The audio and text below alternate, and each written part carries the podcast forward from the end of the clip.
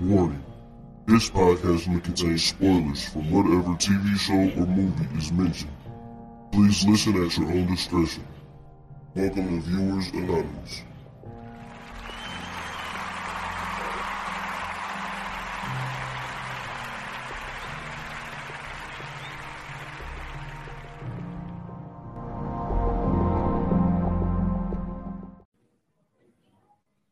Yo, what's going on? I am Scoots Bronson, And I am S. Dot Foster. and this is the Viewers Anonymous podcast. What's going on with you, my boy? Man. Been around you too long, man. Everything's slow motion right now, man. Hey, ain't nothing wrong with It's- that. That's like, a good sign. Yeah, no, but you know what I'm saying? Uh still still working on some things. Um, you know, just waiting to get that confirmation Mhm. and all that. But you know, other than that though, um, you know, other than dealing with these dealing with these allergies and all of this type shit, man. I'm doing all right, man. I'm doing pretty good, man. I can't really can't really complain about too much, man. But how you feeling, man? Man, I'm feeling good, man. Um, so you know what I'm saying? I like I told you, man, before we got started, went out and checked out a um photography studio, man, and did my little due diligence with that. Went and you know what I'm saying, got a look. They did a, uh walkthrough with me, and man, that bad boy is nice. So um, you know what I'm saying? I actually got a place to be able to, you know what I'm saying, do my photo shoots for OnlyFans and shit like that. So you know what I'm saying? Got everything in order, man. Right now, I'm just trying to get the clientele. So I'm lining them up as I speak. I had to um, do some extensive research, find uh, models, OnlyFans models who were uh, in uh, Dayton, Ohio. So I found a few, messaged them up. I'm just waiting on, you know I'm the reply. And shit. And it'll be going on from there, man. Still Man, getting them listen. DMs, though, so I'm good. Man, listen, I'm gonna tell you, I'm gonna tell you what you need to do. And after this happen, you're gonna blow the fuck up, right? hmm You know what I'm saying? Go ahead, DM bad baby. You know what I'm saying? You're gonna Hell blow no. up. No, fuck no, bro. No. Mm-mm. hey, you know what I'm saying? That's a that's a great idea, but nah. hey man, get get you a piece of that uh 52 million, man. Mm-mm, mm-mm. I don't, I don't want my hands on none of that. Nigga, she like what? Twenty? She can't even drink. I'm cool, bro. I'm cool on that, man. oh man. Yeah, that's crazy though. Yeah. But uh Salute but to her nah. though for getting that money. I mean for sure. You can't hate on it, man. You know what I'm Yeah. saying? Um And and shame on all you rat bastards that was waiting on that little girl to turn fucking 18. You fucking crazy. That shit was wild.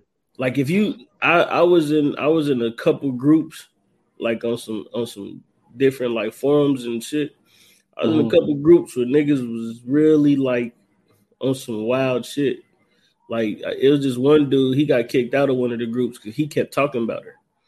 And the um the moderator kept saying, like, yo, bro, like that's a fucking child. Like we that's not what we here for. Like, you know what I'm saying? And um dude just kept bringing it up, like, man, I can't wait till she turn 18. Man, I can't wait. Yo, like my nigga, relax. Like, fuck wrong with you, man. Niggas is wild, bro. Yo, it, it is it is some sick individuals out here, man. Mhm. Um, very sick. But from what I heard, um, and that's just really listening to as much content that I listen to. From what I Mhm. heard, she's not showing anything. It's not like one of those types of OnlyFans. So Oh, I um, don't know about that. I, I mean, look, I don't know. I don't, I don't. I ain't never been on there. I'm just saying that's what I had heard. I heard that she's not really showing that, and I don't know what she's doing. Because I remember, um, there was some celebrities No, I've, like, I've seen, I've seen, I've seen the pictures. oh, well, look, well, you know better than me. I'm just Yeah, saying like, this is just what I've that's what I'm saying. Like in one of the forums that I'm in, like it's this thing that they got to where like they just post a picture, and then they'll like the title of the the room or the title of the, I guess you call it a room because there's different rooms in the forum or whatever. But in one of the rooms, like they got her name on there and then they got her picture on there, and it just lets you know like in that room, it's all the pictures that they got of her, all pictures and videos and shit that they got of her. Yeah, see, you, you, you, but man, you're speaking in the language. I know, yeah, I know. Yeah. Trust me, yeah. hey man, listen, you you know me, man. Like, bro, I'll be I'll be in places that I'd be surprised I'd be in sometime, man. one time, I ain't gonna lie, one time, like the craziest room I got in was like it was this room where this chick was naked. Her OnlyFans is naked ASMR. So she's naked, but she's just eating. Yo. Yeah. No comment. Yeah, yeah. Yo, I was watching this shit like this niggas really, really watching this motherfucker. Like it's it's people that's really paying for that shit. Yo, that's why I say, man, like you you never know the type of people that you're living amongst, you know, what mm-hmm. they doing in their private time. You know, they're just like you know, the, the nigga that was on that did the the uh, Joe thing. yeah, yeah. Man, this dude was in high school talking about bro, this shit. It's like, bro, what? Like you, you, you got into this that early? Can you imagine? Oh no, it's it it get way wilder than that. Like nigga, when I was in high school, we had a dude that used to like feet. That's when I first found out like about the foot fetish shit. He used yeah. to like feet. So like he used to be rubbing girls' feet in school. Yo, that's crazy. I mean, do yeah. I want a girl to have pretty feet? Yeah, but it's not like a like a you know what I mean? You know, kind of like is that, a, you know, is that like hey, a real thing? Boomerang? Yeah, that's what I'm saying. Is that thing he was sliding up the thing, looking at her toes and shit. He said he said she had hammer time in her feet. hey, bro, is that real though? I don't know. I mean, I've never. I'm saying really... like like for you, like if you see a girl that you think her feet ugly, you gonna be like, nah, I'm cool. I mean, I don't know. I never came across any that had like that I was involved with that had ugly feet. So she, I don't uh, know. But that I'm wasn't the first thing I saw though. You know what I mean? Like No, for sure. But I'm saying just, like it's, it's dudes like it's dudes that's like they they be all in on that shit. Like no, no, no, no, no. no it, ain't like, nothing, listen, it ain't nothing like that. Let me tell you something about this shit, bro. And I'm, I'm, I'm gonna make it short so we don't go too long on this. But like being in this world of OnlyFans, like I'm starting to realize like it's a lot of shit out here that I'm not privy to. Yeah. Like nigga, it's feet pages, like where they don't show nothing but their feet. They oil them up, put them up there. I don't understand that, but they it's like they got hella people on their page. Like it's niggas up there that just like feet. It's niggas that like uh like it's just one girl. All she do is just she got tattoos. Like she got a whole bunch of tattoos. But I guess it's like people that like that shit. So like she don't do nothing but wear like tattoo. I mean wear tattoos. She got her tattoos, but she don't wear nothing but bikinis. Mm-hmm. That shit crazy. She'll never get naked. She just put her bikinis on. Yo, that's uh I mean, I don't think that this is OnlyFans, but I only see it because I follow um what's your boy name? Sway the remix guy. Mm-hmm. And like he just be posting like random shit sometimes. Mm-hmm. And I've seen this girl, it's this girl who the first time I've noticed it was she was eating like a raw fish, just biting it. Like the whole thing. Like bit she bit like the stomach and then mm-hmm. she bit the head. Mm-hmm. Just chewing it. You know what I'm saying? Oh. So, so he posted like yesterday or the day before, same girl. It looked like this one was cooked, mm-hmm. but she was just eating a dog, like just biting it. Um, and I'm like, this is my thing. She's getting famous for just eating nasty shit. Like it's weird. It, it's I, weird. I don't like, want it that bad. It's like, why would you even post it on your page? Like, I wouldn't even, I wouldn't even entertain this shit. Like, I don't even like looking at it. It's kind of like you know, I'm just struggling, and I yeah. see, and it's like it's one of those things where like the video, it's like when you stroll and the video automatically start playing. Mm-hmm. So like you, you see like it's like it comes like she's holding it and then she just take a big ass bite of it and chew it. Oh fuck no, yeah. it's like yo, this like it's it's shit that I it's it's a lot of shit that like I can't look at. Like I don't watch fight videos. I will not watch fight videos. I don't like that shit. That shit is stupid as fuck to me. Um, partially because it's incriminating, and then secondly because it usually don't be a real fucking fight. It'd be like some bullshit. And then I don't like seeing like like uh accidents and shit happen to motherfuckers. Like a motherfucker be walking down the street, get hit by a car or some shit. Like I don't want to see none yeah. of that shit. Or like uh my dude sent me this one page where it was like straight uh work related accidents. I don't want to watch that shit. Oh hell no. Yeah, I, I don't be anything that's like as far as somebody getting like ran over or hit or shot or uh cut or any any kind of shit like that. Nah, I can't watch that shit, man. Yeah, nah, for that. I could do the movies all day, but like, yeah, as far as knowing it's like real shit, like with a with a real person, nah, I can't do that.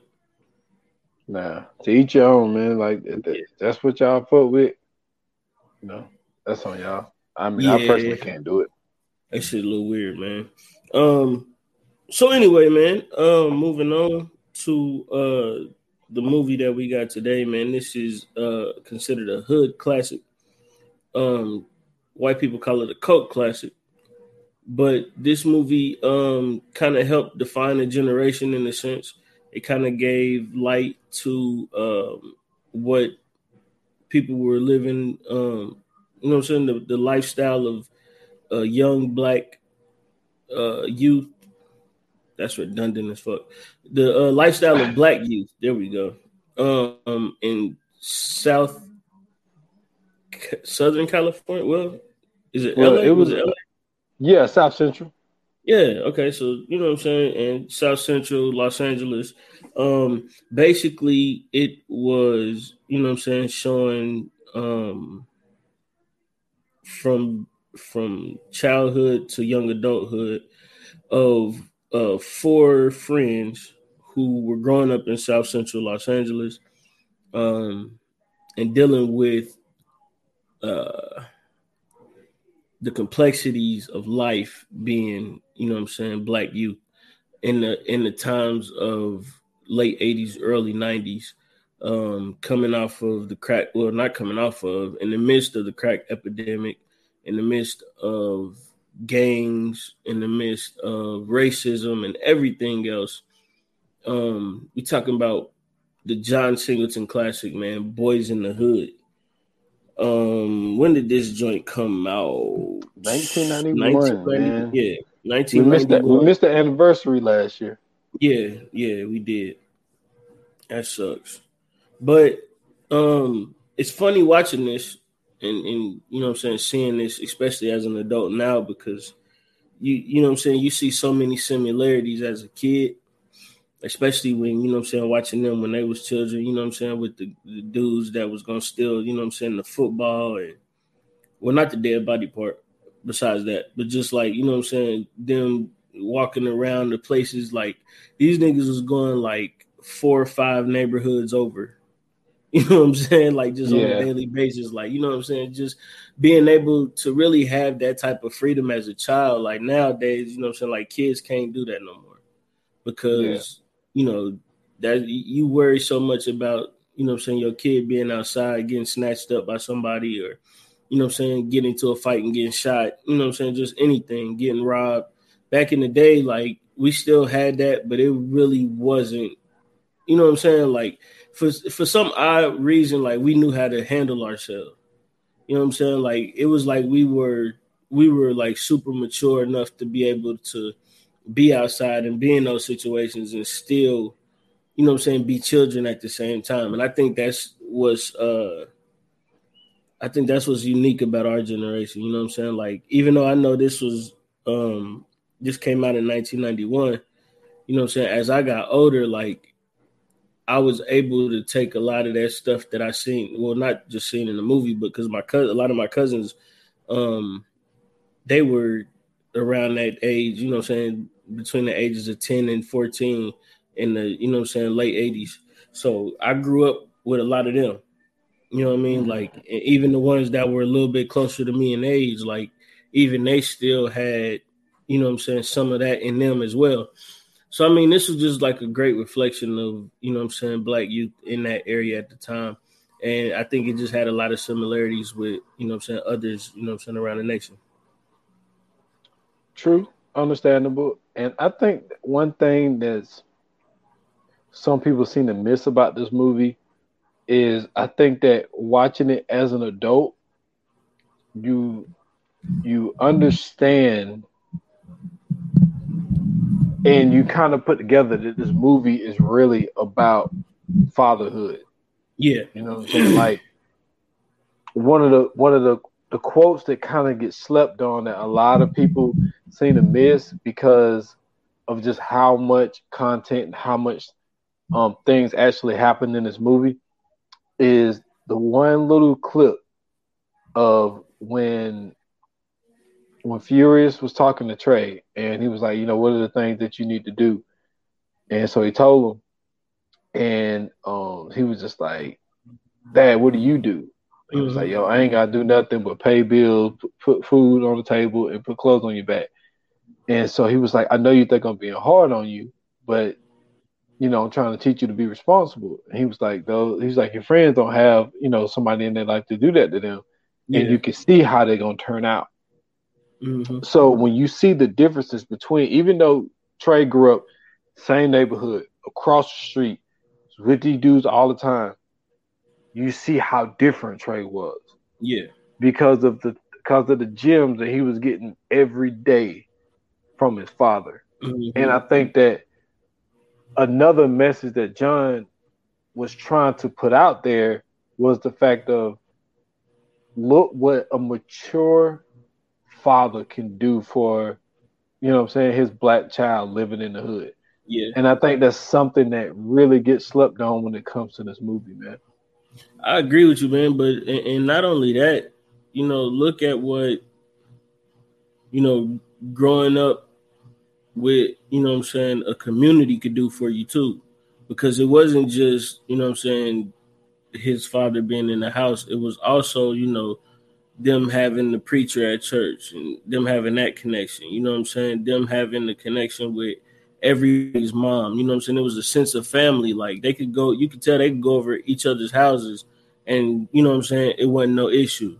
You know what I'm saying? Doing stuff just like spending quality time and chilling on the porch with each other. You know what I mean? Like growing up around, you know I'm saying, the same people all their lives and being able to have that, you know I'm saying, that that connection with all those different people in that community. And I think that's, you know I'm saying, another thing that he added in there was just having that that sense of unity and community in the fam I mean in the family, in the in the neighborhood, you know, especially around those times growing up. I think that was a very important message he also put in there too. Um but real quick, for those who don't know, um, quick synopsis of Boyz N the Hood. Um, I kind of briefly went over it, but it's basically um about the lives of uh three friends growing up in um South Central LA, uh, and basically dealing with everything that was going on at the time in LA. Um, but this movie is starring Cuba Gooding Jr., Laurence Fishburne, Ice Cube, um, Angela Bassett, um, Morris Chestnut. Um, also, it had let me see, let me see, let me see. There's some names in here, man. Desi Arnaz Hines the second was in this joint. If you don't know him, he was a little boy in Harlem Nights at the beginning. Um, it had Regina King, Nia Long, uh, Whitman Mayo. For those who don't know him, that's Grady from um, Sanford and Son, and it had um, Yo Yo. You know what I'm saying? Yep. You know what I'm saying? Form well, I don't know she she don't rap no more. Former female rapper um, of the early '90s as well. So I mean, this was a this was a pretty charged up movie, man. Um, and Vonte Sweet was in this too. The dude that played um he was um what is dude's name in Menace II Society? Raheem? It ain't Raheem. It's um. Hold on, I'm about to. Sharif. He played Sharif in Menace. Oh, Sharif. Oh, Yeah. oh, oh, oh, oh. Yeah, he Yeah. was um he was Sharif in Menace II Society. He was also in this. Um let me see. Alyssa Rogers, Uh, she played Demita in Class Act. She played Shanice in this movie. So you know what I'm saying? It has some it has some pretty familiar faces um in this joint around the time, man. So um watching this, right, as an adult, how do you feel about this movie now? I think as an adult, I feel that this was a movie that is very necessary. Um, mm-hmm. I know one thing. I remember talking to Uncle Washington about this, and you know, and I said the, the you know the term hood classic. He's like, it's it's not a hood classic. He was like, you know, it's it was like it's a classic. It's, it's a message movie. Yeah. Even though Uncle Washington is on the, you know, he was on the whole thing of like, don't show, you know, white folks are ugliness. Yeah. But like the way that they put it in this movie is not really showing you ugliness. It's showing you this is what life is like when I look out the door. Like mm-hmm. these are the issues that we deal with on the day to day basis. Like, mm-hmm. and when John decided to put these messages in there, like, think about it. When is the first time? Now, maybe it could be different for you, but like, for me, this is the first time I've heard the term or even the word gentrification. Yeah. I've never heard that word like growing up or you know somebody speaking to me about it. Yeah. And for it to be a scene where he's outside, you know, speaking to his son and his son's best friend, and then just a you know not a whole crowd, but you know a crowd of people start coming up, and he starts teaching these people about gentrification and talking to them about why is there a gun store on every corner? Why is there a um liquor store liquor store on every mm-hmm. corner? He was like, they want them, they want us to um eliminate ourselves. You know what mm-hmm. I'm saying? And he was just saying like it and to put that type of stuff in a movie in the mix of showing you the violence, but at the same time trying to explain the violence at the same time. Right. Like there is a there's a method to the madness. Mm-hmm. And also putting in there like, yo, we don't own no ships, we don't own no planes. Like, how is that shit getting in here? Right. So I think that John did it in the most perfect way. And like some people, I've heard people say that John kind of screwed up with this being his first movie because a lot of people felt that it was his best movie and he mm-hmm. never could really top it again. But I just think that this movie, like, and I think that this is why he was so headstrong on getting Ice Cube. And there's a backstory with that I want to get into after we, you know, finish this little segment up here. Okay. But like, I think that it was, it was perfect to have somebody like Ice Cube because him coming off of the whole NWA thing and how the government went after NWA for their lyrics, and they're like, "Yo, this is what we see." Mm-hmm. Like when we go outside, this is the life that we see. So we're not doing gangster rap. We're just telling you the realities of our lives. Mm-hmm. And that's what John did. And I think that he chose Ice Cube, Ice Cube perfectly because he knew that he would fit this mold the best. So I'm gonna throw the question back to you, man. Uh, watching it as an adult. Um, watching as an adult now, right? Being able to look back, you know what I'm saying, and and reflect. I I kind of I kind of um I kind of got a, a better um I kind of got a better appreciation for John Singleton. And with that, um, trying to think of a better way to put this. Yeah, I, I keep it there. I had a better appreciation of John Singleton, right? Because what I thought about during this time, especially around the time this movie came out, early 90s, late 80s, you had somebody else that was doing these type of movies as well, right? But instead of doing that on the West Coast, we had somebody doing it on the East Coast. Now Spike Lee, and he was also telling the story about young black lives in New York. You know what I'm saying? So on one side of the on one side of the country, you got Spike Lee. On another side of the country, you got a guy like John Singleton, and they were in that same vein of making these movies that was um that was telling you the stories of young black adulthood.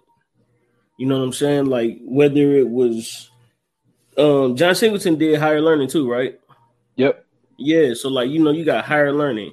You know what I'm saying? You got school daze from Spike Lee. You got boyz n the hood. You know what I'm saying? You got do the right thing with Spike Lee. Like you have these movies that's showing you, you know what I'm saying, what it's like to be young and black in these major cities.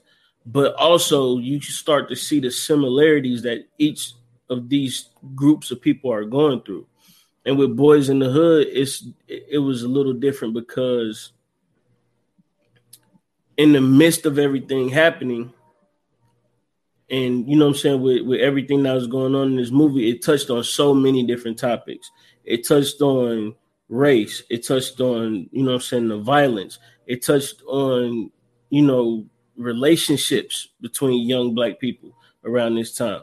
You know what I'm saying? The you know, it, it touched on the culture of young black people around this time, you know, and then not only that, with with it being in uh, South Central, it touched on the gangs of that time as well too, because now you got you know I'm saying a lot of different shit going on, and there's so many venues and, and ways to go that they're touching on all. You know, he was able to touch on all of these topics within his movie and kind of combine it into like this this gumbo of a message.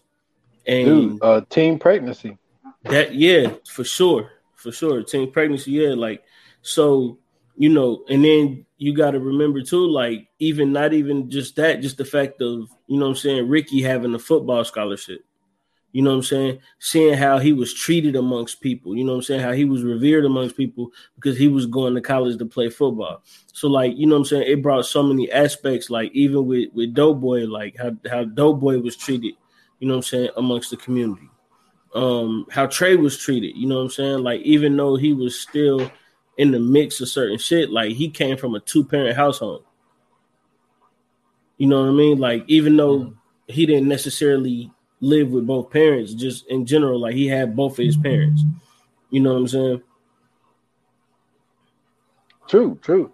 Um, so one thing I wanted to touch on, I, I thought that the um the casting of Ice Cube for people who never heard the story, like this was a long time coming. Mm-hmm. Um, John was going to USC, USC Film School, and ran into Ice Cube. Uh, I think it was either that stage or something like that. Um, when he was with NWA, I was like, "Yo, I got this movie that I want to do. I want to cast you in it." So he asked him who he was. He was like, "I'm John Singleton. Um, I'm still in film school right now, but I got this idea for a movie. He was like, kind of brushed him off. So he ended up finishing film school and run. And I think at this point he had left NWA, ran into um, John Singleton again. Yeah. So somehow Ice Cube ended up needing a ride, and John Singleton ended up giving him a ride. It was like, yo, mm-hmm. you remember me? He was like, nah. He was like, remember I asked you like a year ago, two years ago, like, yo, I got this movie in mind that I want to do, and I want to cast you in it. So he was like, oh, you know, yeah, I remember you, but you know, he kind of brushed it off. He was like, okay, well, it's been a year or two, you still ain't done that, and so, you know what I mean? So he just thought it was bullshit. Yeah. So what ended up happening then was he ended up getting a phone call from John. It was like, yo, like I got the movie green green lit and I want to cast you in the movie. So he told him he wanted him to play Doughboy. And so John had boyz n the hood in his mind when he was still in college. And the whole time one thing that he knew, even though this dude had no acting experience, he never been seen in a movie. Like, yeah, he was seen in a video, but you know, being in the video at that time was an actor. So he just knew that he wanted Ice Cube, and I think that the reason he wanted Ice Cube because he knew that he can get an authentic person to do it because if he's rapping the things that he's rapping in songs like you know what I'm saying Boyz N the Hood and and all types of shit like that um he's like yo he will understand the message that I'm trying to send through this movie better than anybody will so yep. the casting of Ice Cube being an unproven actor being you know I think he was 19 20 years old maybe nine maybe 21 maybe um in 1991 so having a young dude like him, even though he's not the main main character, the main character is Cuba Gooding Jr. But mm-hmm. I just thought that him picking Ice Cube, but but also John Singleton have a a history of bringing rappers in movies. Um, he's very big into that. Uh, you know, you think about poetic justice, him bringing Tupac in, but Tupac was Tupac's really an actor though. Like he, he really went to school for this shit. So like Tupac was really he was really an actor before he was a rapper. Um, yeah, I mean he went to theater school. Yeah, so he was really into that before he really started rapping. So, but I just you know for the people who didn't know the story, like I you know I don't. I mean, look, I'm going off the dome right now. It was some more other stuff that went along with it, but but John had it in his mind, and he had it set that he wanted Ice Cube for sure was to, uh, to be the person to play Doughboy. Yeah. And before I, we get into Doughboy though, like I want to start with Miss Baker, man, because I think that this is another thing that look, we both black, so I can't speak for white people, but mm-hmm. I think that one thing that that seems to happen in the black community is if there's a situation where there are two kids or you know multiple kids, whatever the case may be, and they have different fathers. Mm-hmm. And there is a thing where there is favoritism towards the child, and right. this was clearly displayed in this movie. Um, I think for movie watchers like us, like we probably seen it right off the rip. I don't know if, if mm-hmm. I really saw it as a kid, but you know, being like a teenager and stuff like that, like you know, you kind of pick up on it, you start to notice things. So she showed a favoritism towards Ricky, and and it's very clear that I don't know what happened to Ricky's dad, but apparently she did not fuck with Doughboy's dad. Mm-hmm. And a result of that, she treated him different. She always showed favoritism toward Ricky, and what that could also be that that nigga was going to college to play football too. Nah, but no, she did it even when I was a kid though. I like, know I'm talking shit. yeah, like she like she did it even when he was a kid. Like mm-hmm. you know, and and even and even Doughboy even recognized it. Like as a kid, like yo, like why are you you know treating me different than Ricky? And, but I think that that is a thing that ends up happening.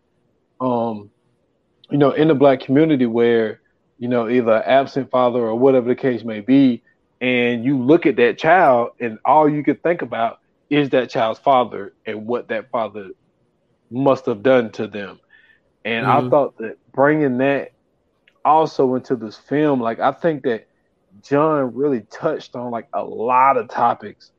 Um, he really touched on a lot of shit in a movie that is an hour and 52 minutes. Like, you know, for him to put that in there and for for it to be displayed the way that it was displayed and she played the character that she played like i think that she was very necessary for what she was doing. Um like i, I think she had love for doughboy but it wasn't it wasn't the same for ricky. And yeah. it, it was just ah oh, man what, what what are your thoughts on it man? Because I'm, I'm starting to ramble a little bit. So for me um i agree with you man. I, I think that what um what John did in um I don't I don't I I I, want to say a subconscious way, right? Like you I, I know he meant to do it, of course, but I don't think that people realized that it was going on. Um, but what he did was he had did a great job of showcasing the traumas of growing up, you know I'm saying, in these neighborhoods around this time as well.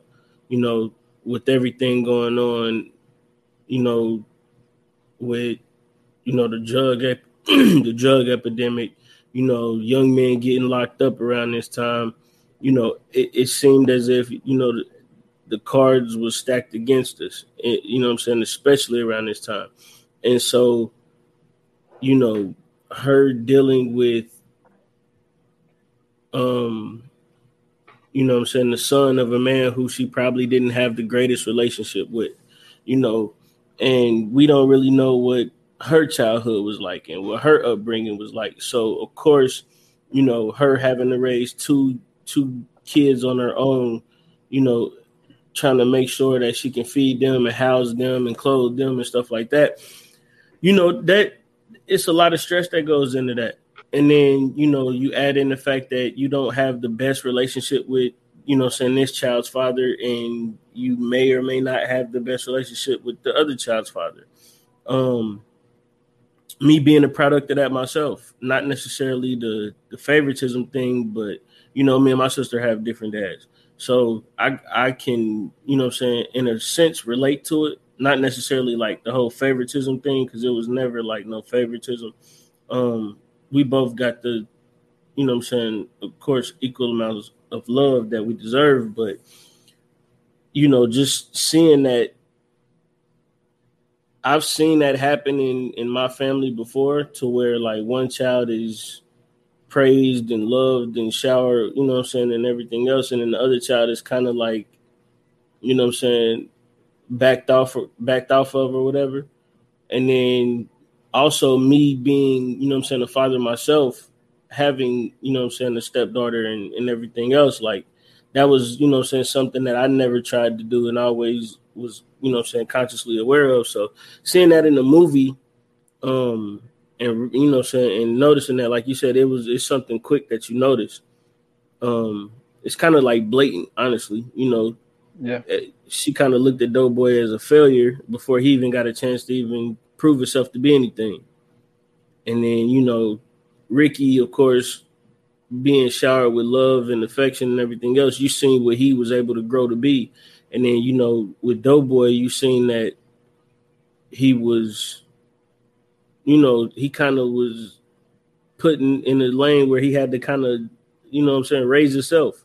Even though he had a mother at home, he still was, you know I'm saying, in a in a sense he had to raise himself and also raise his little brother. And the weird part about it at all is that it's ironic that Ricky was the one that ended up dying from, you know I'm saying, gun violence. and Doughboy, you know I'm saying, was living. Yeah, and and I think that he made a point of doing that because yeah, um,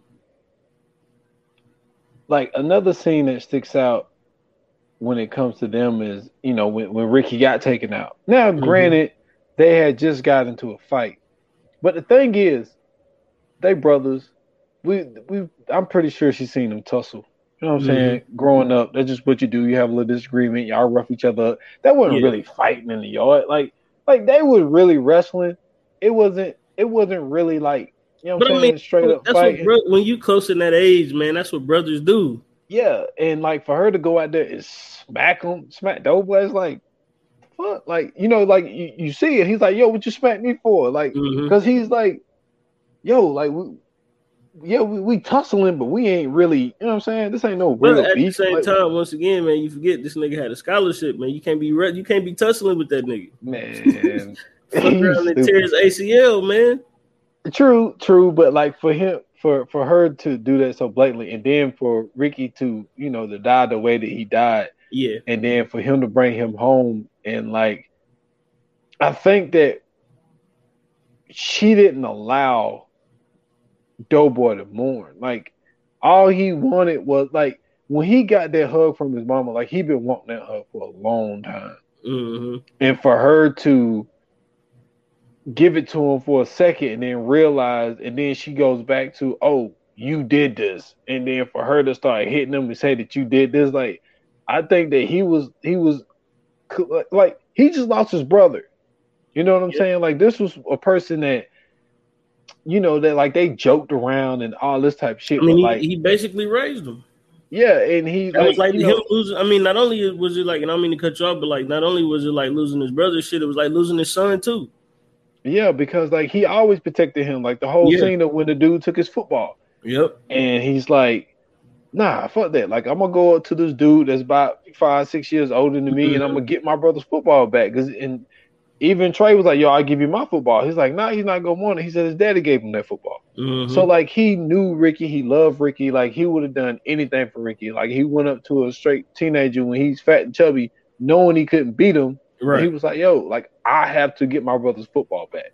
Mhm. So, you know, for for him to be mourning in that moment, and you know, and she gives him a little bit, and then just blame him for it, and then like when he tried to take the baby away, yo, the baby don't need to be seeing this, Mhm. and then she's like, "Don't you touch him? Don't you ever touch him?" And he's like, "Yeah, yeah, y- y'all can be mad. I understand that, but like."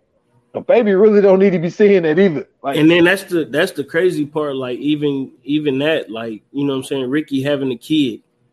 You know what I'm saying? Like with with everything that he had, you know what I'm saying, out of love and everything that he had with him, he still wasn't in, you know what I'm saying, like the best position. You know what I mean? Like Doughboy didn't have no kids. Doughboy had a car. You know what I'm saying? Like you could tell like he was a lot more mature than he was supposed to be. You know Well, what I mean? he talked about like, yo, and that's one of the funniest scenes too. That's like slept on is when they was playing domino when he got it for his party, Mhm. and um, and so uh, Trey was like, yo, how you get so big? He was like, man, you know, you know, pumping weight and, and, and eating. He was like, yo, but he's like, you know, I spend a lot of time in there reading books. He was like Mhm. reading. He was like, he said, he said, I can't read, nigga.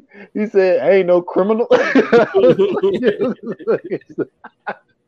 he said, I can't read, bitch. yeah. And that shit was so funny, but but you know, he was in there and see, and that's the thing that he always do with Ice Cube. Mhm. When you think about Ice Cube and higher learning, He's the always same thing. He's always an intellectual. Yeah, he's always the dude that reads a lot. He learns a lot.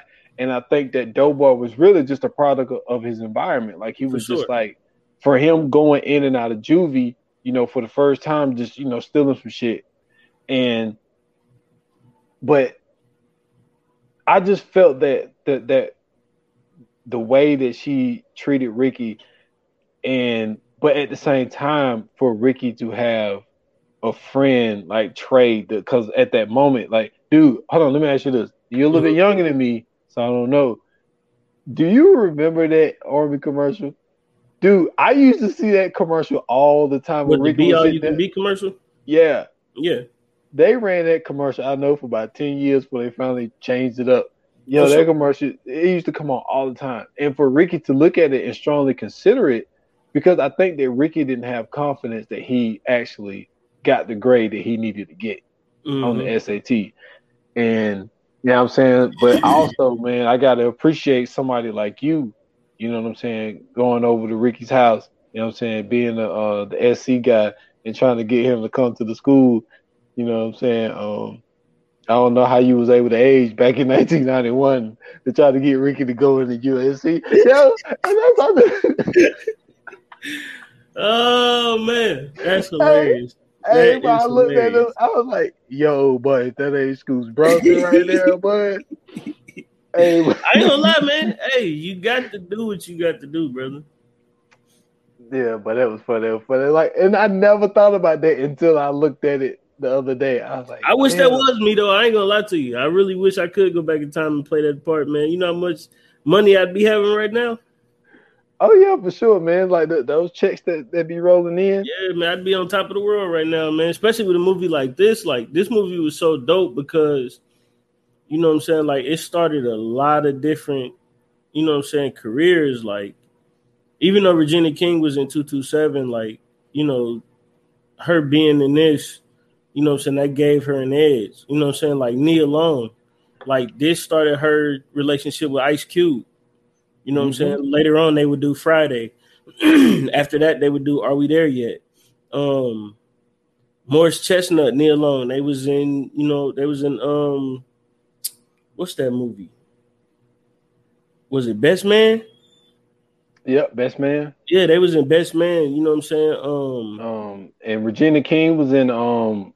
Well, she got Ice Cube too. She was a sister in Friday, but also Yep. she was in Poetic Justice.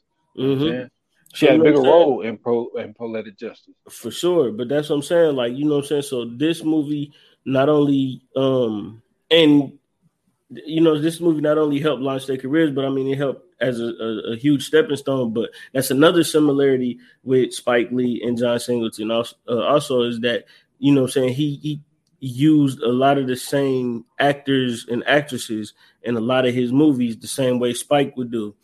Um and I and and that's why I said, man, to have those two at this time, you know, with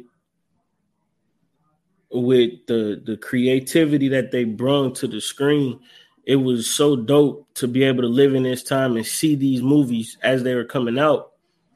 And you know what I'm saying, just having that that type of energy in the air of, you know, you got somebody on the West Coast telling that story, you got somebody on the East Coast telling that story and you know what I'm saying you just felt like you was represented all the way around.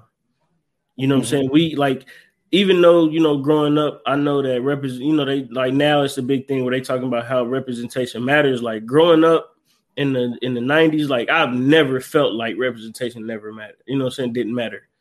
But at the same time, I also felt like we were represented. You know what I'm Mhm. saying? Like we had so many, like even if you think about it now, the movies that they talk about that's classics are movies that came out, you know what I'm saying, in that time of the 90s. You know what I'm saying? Like in that time of us growing up and and being able to relate to a lot of this stuff. And, and I think that is dope that these two gentlemen, you know, kind of were on the back end of all this and really, you know what I'm saying? Well, I'm sorry, not the back end, but on the forefront of all this, you know what I'm saying, putting this stuff out and, and giving us this type of look into the lives of people in, you know what I'm saying, in those areas. And then the, the crazy part about all of this is that a year later we have the, you know what I'm saying, the riots and Watts. Mm-hmm. You know what I'm saying? So 92. yeah, so you know what I'm saying? Like, not only did you get, you know what I'm saying, not only did America get a glimpse of what was going on, you kind of had that understanding of why it was going on the way it was. You know what I'm saying? Because not only did John Singleton give you so much, you know what I'm saying, about how people were living in these areas, you know, in real life, you seen like the shit that happened to Trey and in at the uh, police stop. So you know what I'm saying, like him coming home swinging at the air, you know what I'm saying, talking to Nia Long and you know letting her know like yo, I you know can't believe it, I can't believe this type of shit is happening, but as we can see a year later, this is the same thing that happens. You know what I'm saying? They kill a young man, and next thing you know, a police stop turns into a murder, and you know what I'm saying the whole you know what I'm saying city of LA goes up in flames. So, you know what I'm saying? I, I thought it was dope for him to be able to put this out and have kind of foreshadowed the the problems that were going on and seeing how they they were going um untreated what eventually ended up happening. And then, like I say, he picked Ice Cube purposely. Yeah. When you think about um And it and it made think- even more sense because that's where Cube was from. Yeah, and you also got to think about the song "Fuck the Police." Black cop showing out for the white cop. Yep. That black cop was always the one Mhm. that was, you know what I'm saying, saying inappropriate shit, and he was always he was the one that was that self hate type thing, Mhm. where he treated the black suspects worse than he would treat anybody. yeah. You know, like when the whole situation of um Fury's house being broken into, he was like, you know, so I wish you would have got him, just another nigga off the streets. And then like when with the police stop, when he had the gun on him, he was like, Man, you look like one of those, you know what I'm saying, gang members, nah nah nah, he had the gun to his head and all that type shit. So it was always he was always showing you like, yo, all kin all skin folk ain't kinfolk. Facts. You know what I'm saying? He's showing this to you in 1991. So John, um, he had a vision, man. He was a visionary, so he had a lot of that shit ready. Um, and then also when you think about somebody like Ricky, like how many Ricky, like everybody have a Ricky in the, in the neighborhood. It was Yeah. always that one athlete that was like, yo, like that's gonna be the guy, that's gonna be the guy. Mm-hmm. And then stray bullet or whatever the case Or may wrong be. time, wrong place. Exactly. Like there are so many athletes, and even even you know when you listen to something like All the Smoke Mhm. or even even the Knuckleheads podcast, like Mhm. that, like they'll tell you like like yo, it was just one dude from my hometown, like he busted all our ass. You know what I'm Yeah. saying? Whether it was drugs or whether it was a gang, whether it was um being a gang member or or just being at the wrong place, wrong time and they Mhm. just excuse me, and they just never made it. So I think of putting that story in there of a guy who was heading to USC, but then also the disappointment that you get as as a mother of knowing he needed a seven hundred and he got a seven ten. yeah. You know, just to know, like, because that's one of those situations where I don't even want to know. You know what I'm saying? Like, I don't, I don't, I'm just gonna assume that he didn't get the grade that he needed. You know what I'm saying? But I gotta know. but just to know that- to kill me. I, I gotta know, man. Yeah, and it, but it's just the fact of like them actually putting that in the script to be like, he would have went to USC and he Mhm. would have, you know, gone there on a full scholarship, all that type of Mhm. shit. So yeah, man, that there are there are a lot of. Uh, I mean, Rickies, shit. man. That remember that almost happened to Allen Iverson. yeah, he, he know what I'm went to jail. You know what I'm saying? Yeah. Got sentenced. I mean, they threw the book at Allen Iverson. Yeah. And if And it he wasn't for the do nothing. community, yeah, yeah, like I mean, from from now, this is the thing. From the accounts of the people there, they was like, "Yo, when all the fighting started, they showed the video. They're like, look, that's Allen right there walking. Like Allen was walking out, but Allen broke down on Stephen A's old show Mhm. back in the day. Uh, man, I forget what the name. I think it was quite frankly. Yep. And Allen Iverson was up there crying like, "Yo, I deserve for what happened to me to happen to me." And he was just like, you know, and he and he really broke down. But I think what Allen was saying was, you know, maybe I said something, or you know, for him being there, Just wrong place, maybe- wrong time. yeah, I think know it might have just he technically. just- I'm sorry. Go ahead. No, I was just gonna say that maybe he was just saying like maybe I shouldn't have been there. I mean, even though it was Mhm. a bowling alley, Mhm. maybe even though it was a bowling alley, but you know, maybe it was a situation where he was like, "Yo, like I know a lot of white people go here. Something could happen." Like, Well, I, not not know. even that. Not even that. Like you got to remember, like at this time, you know, he's the he's the, the the hottest thing in the area. You know, everybody knows who he is. You know what I'm saying? So him being there with his friends, you know what I mean, in in that environment, they high school kids, they out, they kicking it, you know, they having fun, they doing shit high school kids do.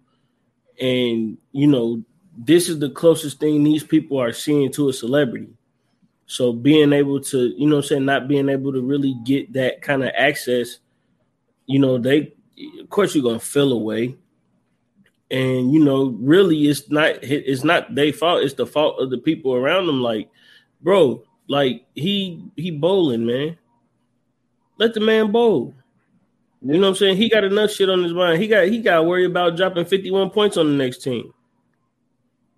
You know what I'm saying? Like, and then he got to worry about going to class the next day and passing the test. Like, so I don't. I think in in those circumstances, like people really don't understand the stresses. You know what I'm saying of these student athletes. Like, you know, the whole game thing. Like, in the in the in the one thing that I wish he really would have showed was um how the gangs used to protect people like Ricky.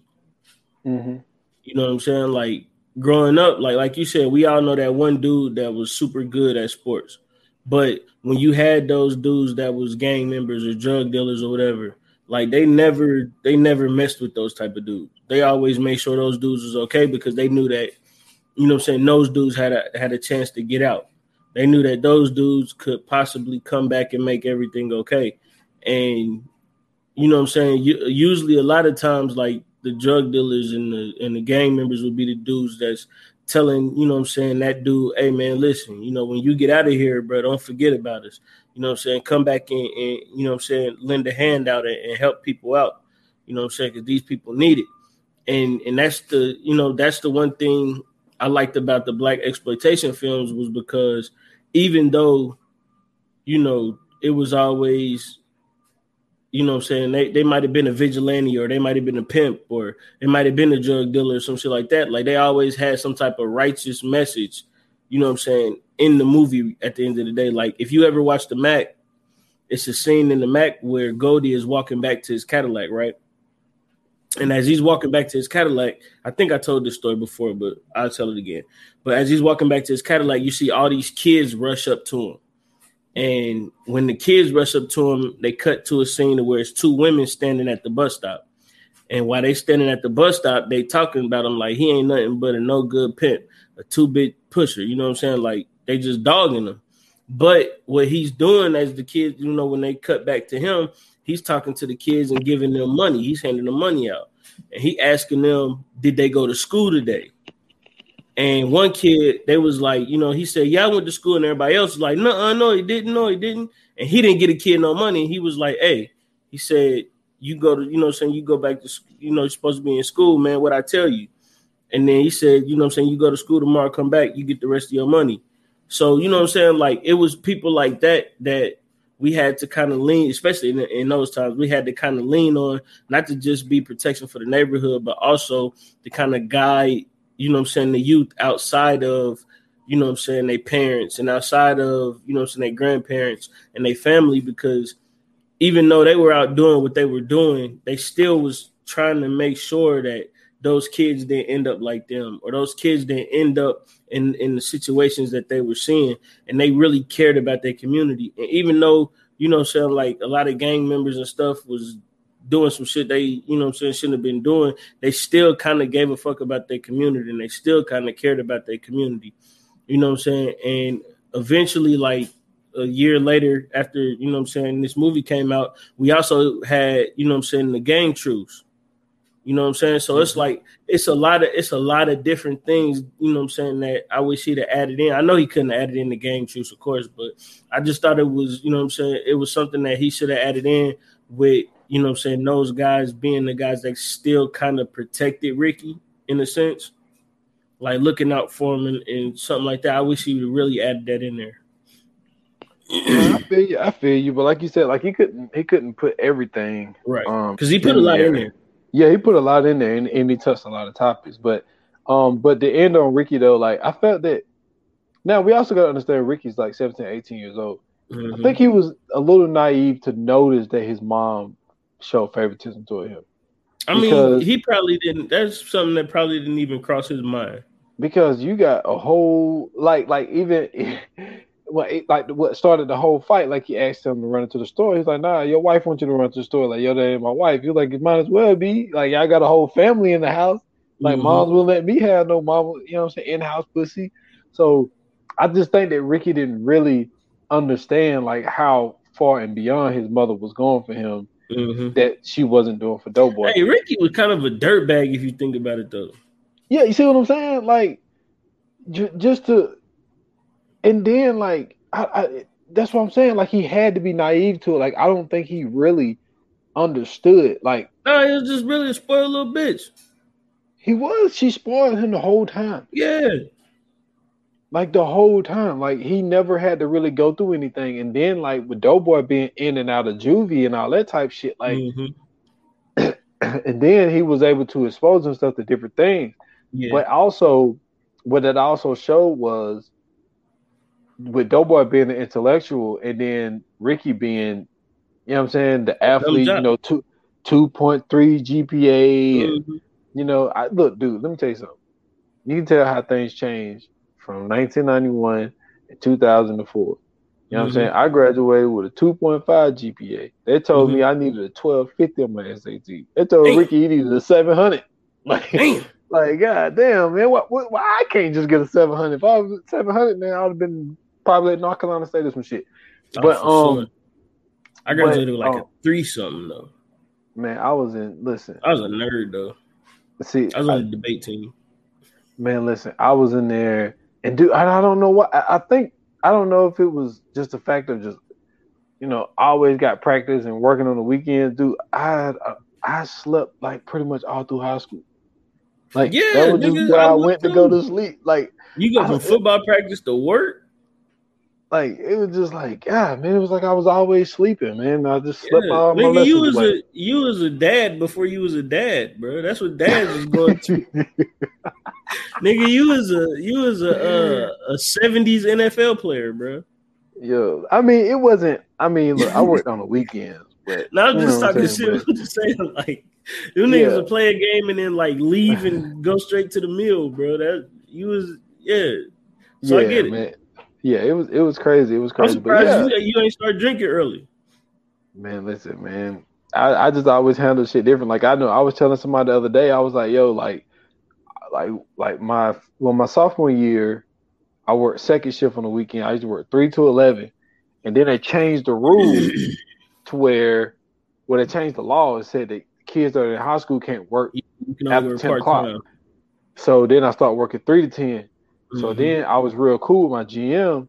So like around my junior and my senior year, I was like, "Yo, can I work the first shift?" So I started working seven o'clock in the morning to three. So like I would play a game Friday night, and when everybody would you know go out after the game, I'd be like, "Yo, I'm going Yeah, home. you gotta go to work. I gotta go to work in the morning. Yeah. hey, but I gotta be at work at seven o'clock in the morning. I bro. told you, bro, you was a full live dad, bro. Hey, but I had I had to pay my own car insurance, man. I had to pay my own cell phone bill. But I see, I'm gonna. I'm gonna tell you the dope thing about that though, because I didn't I didn't have a job in high school. But the dope thing about that, bro, is you learn so many lessons and so many, you know, what I'm saying, of those adult things early on in life. hmm You know what I'm saying? And you didn't have to worry about whether or not, you know what I'm saying, later on down the line, you didn't have to worry about, you know what I'm saying, learning how to pay a bill or learning how to do this or learning how to do that. You got to learn all that early. You know what I'm saying? That's one of the dope things about it. Like you actually had a chance to you was learning how to be an adult, you know what I'm saying, before you got to that stage. And then also, and we'll get back to the movie, people gotta understand, like people my age, like when I had to pay my car insurance, like I had to go to State Farm. Mhm. It wasn't no pick up my phone to pay my Mhm. bill. No, I had had to go to the place. Yeah, Yeah. building. Yeah, I had to go to the damn. I had a I had a Sprint phone. I had to go had to go to the money Sprint order. You had to go get a money? Pay- order. Yeah, and pay it. pay them, take that motherfucker there. Yes, sir. Exactly. So yeah, man. So yeah, I, I had a lot of that stuff early on, man. So Ricky, Ricky didn't understand, and he was going. I'm not to I was about to say something. It's it's not a cop out, but he was going to do the same thing Furious did, and that's another thing. Um, you know, with Furious having those conversations with Trey when they was fishing, Mhm. he was like, "Yo, like I had you, you know, well, your mama had you. I was 17." And he was like, you know, I wanted to be something. So I thought going to the army was, you know what I'm saying, would be something that I could have something for you to look up to. Yeah. And with Furious experiencing that for himself, experiencing the racism and experiencing the things um, that go along with war, he's able to tell Trey, like, yo, don't never go to the army. And Mhm. Trey's able to take that information that he got from his dad to tell Ricky the same thing, like, yo, that's Mhm. not what you want. Like, don't do that shit.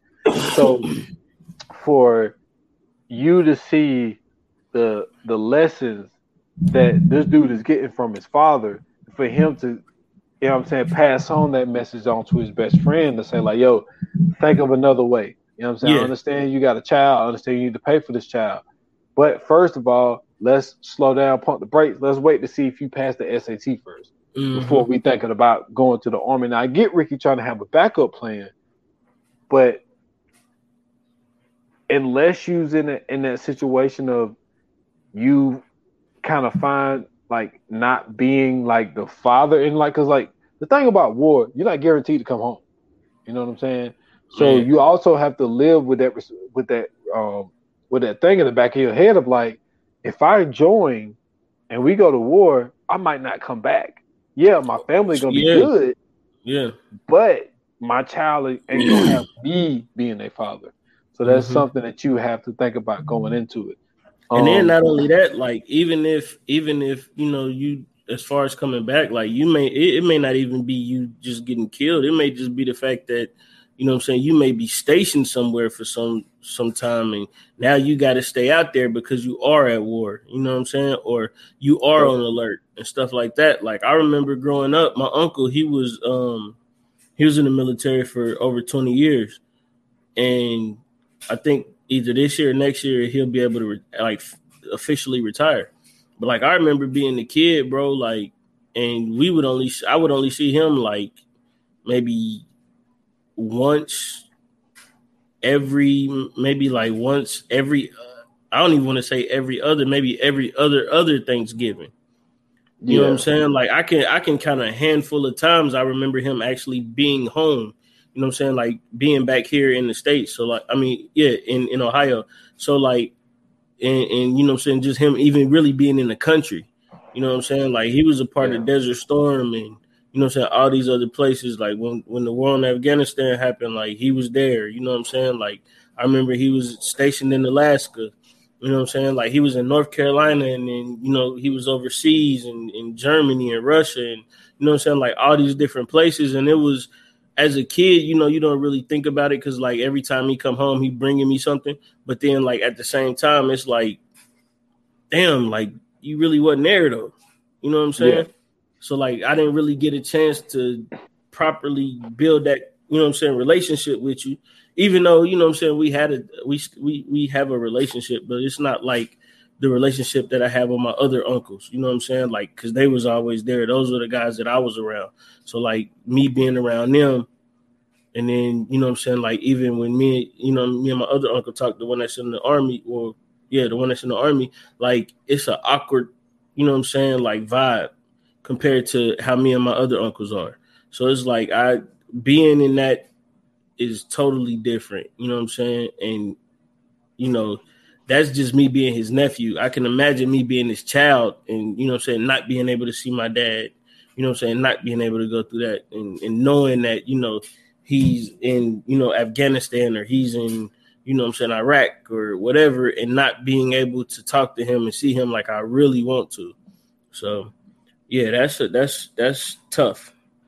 Yeah, it's a huge sacrifice, but at the same time, shout out to all the people that do it because sure. I, I, was one of the ones who, who couldn't and didn't. Um, but you know, went.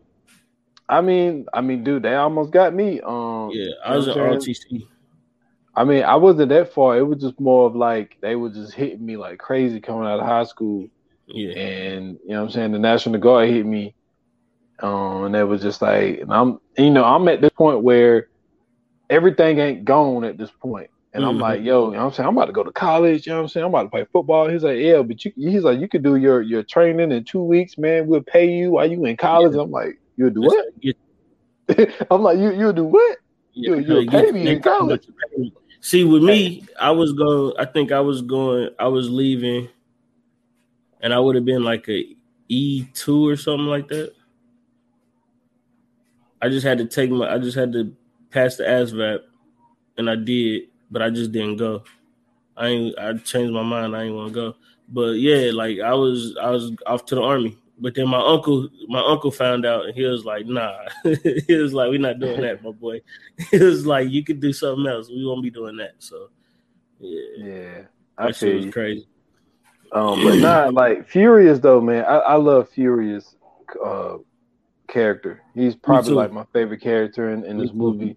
Um, with him being a business owner, with him reading a lot of books, you know, having the mm-hmm. meditating balls. I used to love it. Like my um, my mom's ex boyfriend back in the day, he used to have those meditating balls, mm-hmm. and um, those things are pretty cool. But like, just to see those those father son moments that he had with him, like cutting the hair and he's talking to him, and and and I think that another thing that that show was for for Furious to lay everything out on the table, for Trey to never lie to him, and and for him to feel the way that he felt when he lied to his dad about getting some. Mm-hmm. You know what I'm mm-hmm. saying? I think that was a testament to Furious because Furious would, you know what I'm saying? Like he left himself open. Like just look how openly he talked to him about sex. Like he just gave him condoms and was like, no matter what a girl say, you know what I'm saying, wrap it up. So yeah. you could tell the type of conversations that they had over the years. So I thought that that was dope and the relationship that he had with his with uh with his mother, and also let's throw her in there. Now I've heard someone say that she was, you know what I'm saying, kind of a dirtbag mom. yeah, thing. she just dropped my nigga off. Like I can't take it no more. You got to get him. Well, now this is the thing. I think that he did that on purpose. Yeah, because he was tired of being with her raggedy ass. Yeah, because he, like, and I'm sorry, that's the only time I ever say that about Angela Bassett. Yeah, because he he writ, he written a letter yeah. saying the next time I get in trouble, I gotta stay with my dad. Mm-hmm. That was an unnecessary fight. He didn't have to fight that kid. Like, hey man, hey man, if if if you had a dad as cool as Furious, bro. Yeah, he. Yeah. I think Trey the whole time did it on purpose. I think he mm-hmm. did the mm-hmm. whole sad thing to make her feel better. He was mm-hmm. like, "When you gonna come pick me up?" Like he never wanted to be picked up. Sure. He was like, "Yo, I'm trying to stay out here with pops," and but also that's dope for like yeah, I get what you're saying, but it's also dope for that. Like there, there are some women out there who would keep their child from their fathers. Yeah, you know for saying? sure. And for, for her to be like, "Yo, I'm gonna put him with you, you his father, and you told me before I can't teach him to be a man." Mm-hmm. So um, for Furious to do what he did and, and to do a fucking phenomenal job, he ended up going to fucking Morehouse. You mm-hmm. know what I'm mm-hmm. saying? Like being in an environment that he was in, hanging around the guys that he was hanging around Mm-hmm. Furious knew like me telling you these life lessons as young as you are, like I know that you're going to take these things in, no matter if you're hanging out now. Dope, like I said, Doughboy was in and out, but Chris was still around the neighborhood. Obviously, mm-hmm. Chris had to get shot to where he got paralyzed. Yeah. So he was around him. I'm pretty sure Dookie was around. Mm-hmm. Um, but obviously we see that he gravitated more towards Rick because Rick was was here. Yeah. You know, the whole time. But I think that Furious, man, like I think that his job as a parent is not pointed out enough in this movie. Mm-hmm. And like also the understanding, like even though you could look at it like a dirtbag move for her dropping them off, but the only thing that I would say that's kind of a dirtbag move is if is her saying like, yo, I'm going to go to school and I'm going to get my shit together. And then when I get my shit together, you can come back and stay with me. It's kind of like, you know, there's a lot of women out here that was yeah. getting their shit together while they was raising their kid, and right. you decided to, you know, drop your kid out with his father, and end up getting your shit together. But like, what I didn't understand was like, this dude is months away from, not probably not even months. I don't know how. What if if he took his SATs? Yeah, so obviously school is about to be over. Why do you want him to come stay with you? This kid's about to go to college. But I mean, why are you gonna argue with this with, man about him coming back? With that, I kind of understood. You know what I'm saying? With with everything, like, you know, it's, it's just that's that's just the love, man. Man, you waited too late, man. Like he said, I mean, it's like you missed it. Yeah, yeah, but that's just the love. Like you got that, you know, you can't you can't overcome that motherly instinct to have that love. I mean, I feel what you're saying, but it's like, yo, like this kid is about to graduate, and you know he's going to college. Yeah. So, um, but yeah, man, I, I just want to, and then like I say, for him, you know, just to be able to have a father, cause see, like my father couldn't have these conversations with me where, when they um when they when they drove out to uh, to Compton to go see him at work, mm-hmm. and he was like, you know, how did that test go? And they was just like, you know, it was all right. And he was like, well, the test is racially biased anyway. He was like, the only thing that's universal is the math. Like, my dad don't know no shit like that. Yeah. But like, but for Furious to to to be able to have that conversation with him and then take him out and have a conversation about gentrification and all of that type shit and you know, even Ricky was like, "Yeah, I wish Doughboy was there to hear it," because what we all knew was Doughboy was an intellectual. Like he he, I don't, you know, he didn't have no learning disabilities or anything like mm-hmm. that. Like Doughboy was just a product of his environment. You know what right. I'm saying? Um, but I think that those were things that Doughboy knew. Mm-hmm. But I think that he felt that I think that what it was was he didn't have the confidence to do something else because I think always being torn down by his mother yeah. his brother like being the guy. I think that that was the one thing that he lacked was that yeah. confidence to do something that wasn't against the law. Right. You know what I'm saying? So I think that that was one thing that was lacking, man. Um, but I'm doing all the talking, man. Your thoughts on Furious and Trey's mother and, and um, like I mean, like I said, Trey's mother was, you know, what I'm saying in that moment, I felt like she was a dirtbag, man. Just the way she handled that situation. Um, because I've I've seen that situation in real life too, to where you know somebody just gets dropped off and you like, God damn, like type of parent is that? Like you don't have no conversation with this motherfucker, no nothing. Like you don't, hey, you know what I'm saying? I want you to take him in and you know what I'm saying, do everything else, like, you know, and you just having that communication amongst parents, you know what I'm saying? Me being a parent myself, I understand how important that is. Um but with Furious, man, I, I think that he was very intricate in all of their lives, even though, you know, everybody didn't probably get to where they were supposed to be in life.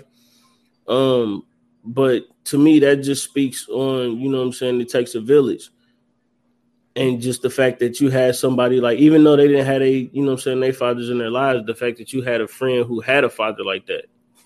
You know what I'm saying? With with my brother Dre, like me and him, you know what I'm saying, this is my best friend in the world. You know what I'm saying? And and I would go to his house and me and his dad, you know, he he would sit us down and talk to us like that. Like, you know, he would break stuff down to us or you know, his dad used to play video games, so he used to put us on all the cool video games and he collected, you know what I'm saying, like um he collected like like horror statues and knives and masks and you know what I'm saying, like uh science fiction stuff. So like he would show us all these cool different things but you know what I'm saying? Like, and then you know, he would also like whenever he would see us sitting outside, he'd come outside and talk to us about, you know what I'm saying, some science fiction stuff. Like he'd be talking to us about Star Wars or Star Trek or you know what I'm saying, stuff like that. And I could see how, you know what I'm saying, having uh, you know what I'm saying, having that in you know, a father like that in your life can affect you because my brother, like, that's how he is. You know what I'm saying? He's super now he's super into sci-fi and you know what I'm saying? Like we sit and talk about Marvel movies, or we'll sit and talk about Star Wars, or you know, he'll bring up Terminator and all these other things, and like he point out stuff to me that I don't know about Terminator because that's not something I could recognize. You know what I'm saying? Because I didn't have, you know what I'm saying, a father figure in my life to be able to, you know, show me those certain things, or you know, him and his dad used to go shoot guns and stuff like that. Like, you know what I'm saying? There's a lot of stuff that he was able to get in his childhood that I wasn't able to get in mine. And you know, it's like it's no there's no slight to either one of us. It's just the fact that even though I didn't have that, I was still have I was still able to have access to that because his dad never kind of, you know what I'm saying? Like if I was to come to his dad and ask his dad a question, like his dad never would have been like, No, nigga, I don't know, ask your daddy. You know what I'm saying? Like he yeah. was he was one of those guys who would sit you down and, and, talk with you and stuff like that, man. And I just thought that it was, you know what I'm saying, it was dope for Furious to be able to be in, you know what I'm saying, all of their lives, knowing that those are Trey's friends. And and I think that in his head, he knew that if these are going to be my kids' friends, I'm also going to instill those. I'm gonna try to instill those values that I instill in Trey in them. That way, I know that regardless of the situation, it, you know what I'm saying? If he's going to be around them, he's going to be okay and they're going to be okay as well. But I would rather them all be okay together. You know what I'm saying? And I think that was super important with the stuff that they was doing because he didn't have to stop and talk to him and Ricky about gentrification or get him that gym or anything like that. He could have just left it at what it was. You know what I'm saying? But the fact that he did that, I mean, you know, that that I think that helps, you know what I'm saying, people grow and you know, sometimes it's not your parents that teach you the lessons all the time. Sometimes it's somebody else's parents. Sometimes you know it's it's your friends and you know all that kind of stuff. So that's why I was going. You know, saying going back to what I was saying earlier. You know, the fact that John Singleton, you know, I'm saying showed you what community could do for you as well. You know, I'm saying I thought that was super important. Yeah, man, and like you know, but we we've been speaking about it um, but we haven't really zeroed in on it. But man, like when it comes to somebody like Doughboy, um, you know, stealing. Now somebody tried to make a joke out of it one time. They was like, they was like, yo, they was like, Doughboy, you know what I'm saying, stole the Kinder Boy and got seven years. It's like, mm-hmm. come on, man, y'all ain't paying attention. Like they said that he was in and out. Like he, because mm-hmm. when his mom spoke the trade, she was like, you know, can you talk to him so, so, see if some of you can rub off on him? I'm tired of him going in and out and all this little shit like that. So yeah. so obviously he didn't steal a candy bar and he was in jail, well, juvie for seven years. Right. But but yeah, like I thought Doughboy man was was a character. Like I remember when I did a, a podcast on 28 Minutes or Less where I, I saw a um this thing that they put up and it was like who was the hardest character, mm-hmm. and Doughboy was one of the characters. I was like, I don't think Doughboy was a hard character. I was like, did, I, I think felt, I did that one with you, didn't I? Did you do that one with me? Yeah, because I think no, I, I thought Mickey you did the biggest Casino. snake. No, oh yeah, yeah, that was snake. biggest snake, biggest snake. And um, and I was like, I don't think he's necessarily hard. Like he wasn't no pushover, right? But at the same time, like his character wasn't developed to be like a hard character. Like his mm-hmm. character was really more heartfelt if it was anything. Like, yeah. you know, like he was just really a product of his environment who took up for his brother. Um, he looked at Trey as a brother the whole time. Like mm-hmm. he was just a dude who just, you know what I'm saying? He's so dope to get by, but at the same time, he was really always protecting his brother. If you think about yeah. it, he never like when it came to the uh to the dude, you know what I'm saying, in the red car, like he never went after him. Mm-hmm. He just never understood. Like he was like, man, this dude 25 years old, still fucking with guys our age. Like, why yeah. is he messing with us? Like, like Doughboy never looked for trouble until they killed Rick. So right. I never looked at him as a hard character, and I think that you know he went in the first time for stealing, and probably those other times it was probably more like possession, you know, little shit like that. So I never thought that his character was really written to be somebody who was portrayed to be like like a hard dude in the hood. If anything, like I said, he was more heartfelt. If anything, of like being like his brother's keeper and trying to figure out like, yo, like why my mom treat me like this? Like mm-hmm. I want to be loved too, and it's just like she just don't really don't really fuck with me like that, man. What what are your thoughts on Doughboy, man? I mean, you hit the nail on the head, bro. He was a product of his environment. Like, you know, you you know, you you do the best that you can growing up in the, in those type of situations.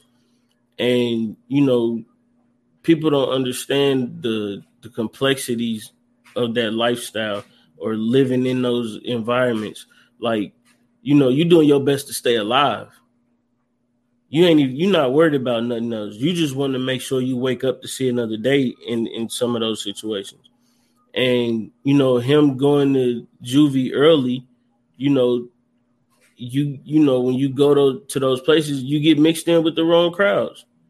You know, think think about that, man. Like the fact that we have a place that that where kids are basically being put in the jail Mm-hmm. Not a, not a, uh, you know what I'm saying? Like it's it's full grown men that can't stand that that environment. So imagine what it's like being a kid in that environment. You being taken away from your family. Your parent ain't there, or your parents ain't there. People that know you aren't there, and you basically there to fend for yourself as a child.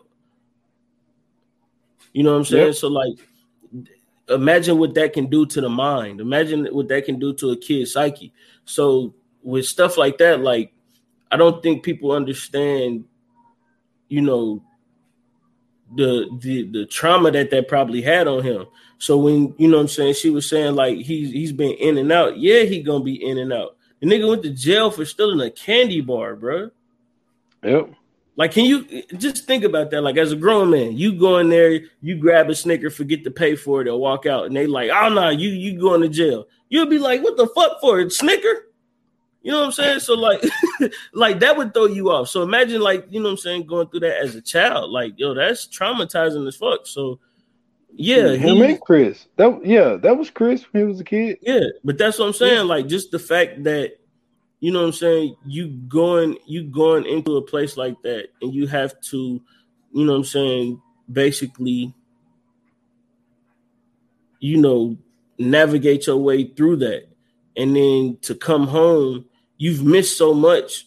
You know what I'm saying? Because as a kid, you don't you don't realize like, you know what I'm saying. Uh, six months as for a kid could be a year, bro.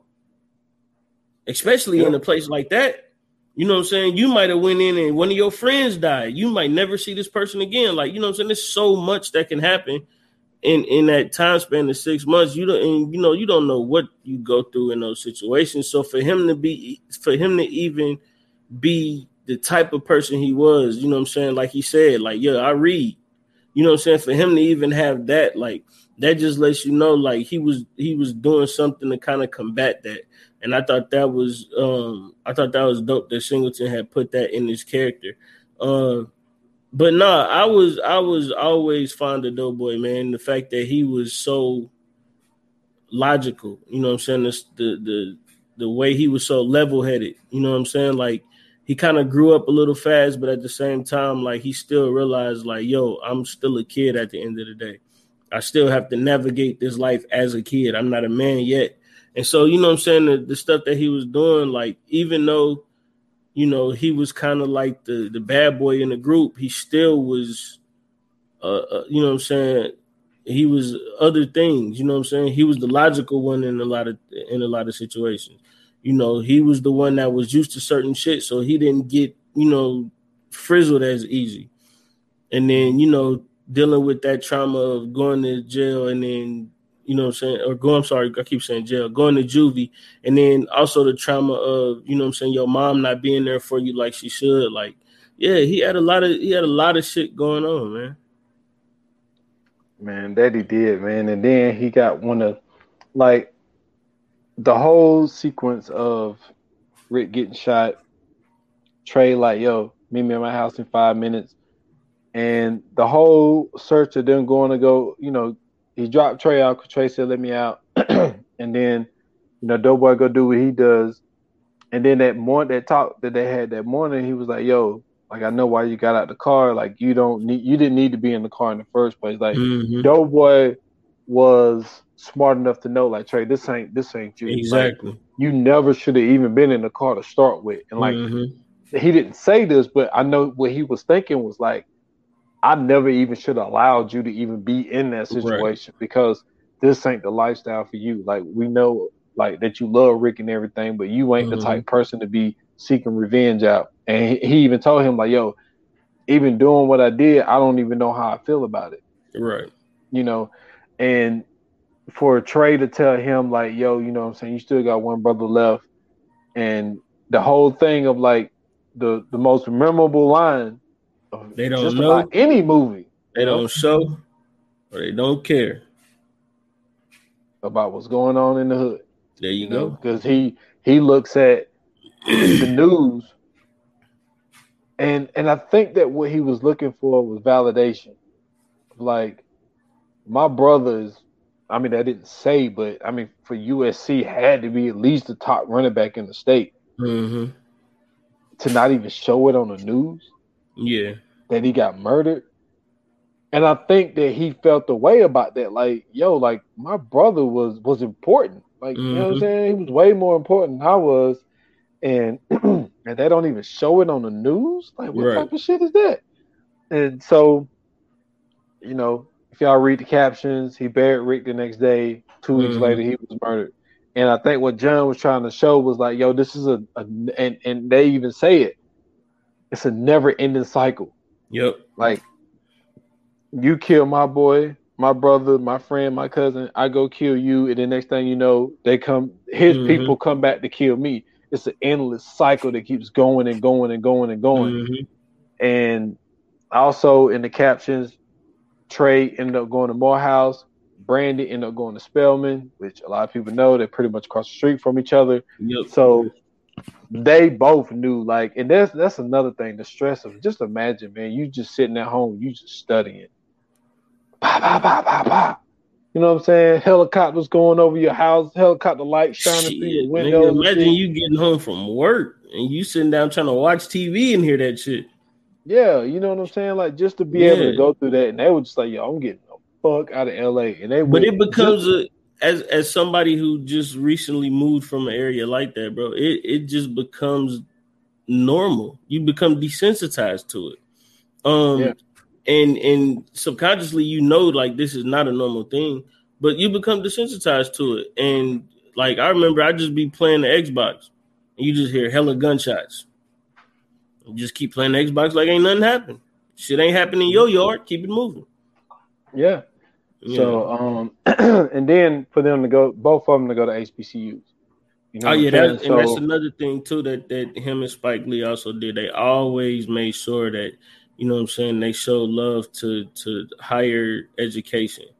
You know what I'm saying? Yeah. Whether it be an HBCU or just a regular college, like they always made sure they showed, you know what I'm saying, young black people getting into that next step of education.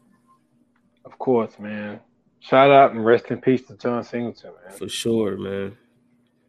He left us with one last gem, boy. Snowfall, man. Yes, sir. For sure. So, um, man, it's time to get into these fire flames, man. You ready? Yes, sir. All right, now listen. Don't be mad at me, Okay. but I'm giving this a four. Okay. Okay. Um, only reason I'm giving it a four is because I don't. I feel like we didn't get enough of Angela Bassett. I think that she should have been in the movie a little bit more. Um, and you know what I'm saying. I, I think we should have got a little bit more of Doughboy, man. You know what I'm saying? With with how complex he was as a character, I feel like we should have got a lot more of him. I know this was a story about Trey, but I feel like you know what I'm saying. The the movie in general was really about all three of them.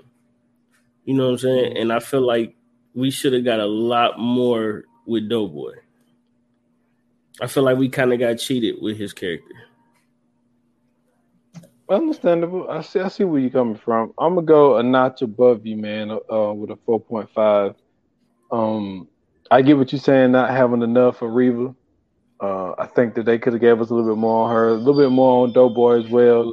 Um, but I think what it was, I think that John wanted to touch a lot of topics, Yeah, and you know, trying to touch as many things as he did, I think he had to squeeze a lot of the stuff in there.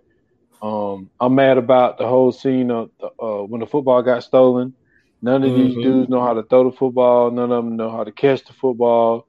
They ain't know how to handle the football. Rick dropping balls out here. It's like, yo, like what the hell's going on, man? Like yeah, anybody in in this movie play football. Um, but I was a little disappointed with that scene. But overall, man, I, I just think that this is a really really great movie, great message, and I think that um starting out the gate with your first movie being a classic is uh it's a lot of expectations, but also what that movie did, it, opened up a lot of like I don't I don't think that you would have been able to green light something like because this came out in 91, Juice came out in 92. Mhm. Um and then you gotta also think Menace II Society came out in 93.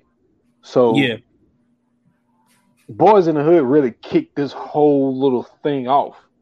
Mhm. for these movies to even get greenlit. So, um, I think that this movie laid down the foundation of it, man. So I, I, I just, I, I'm, it's, it's, it's, it's one of those four point five that's really, I can really round it up to a five.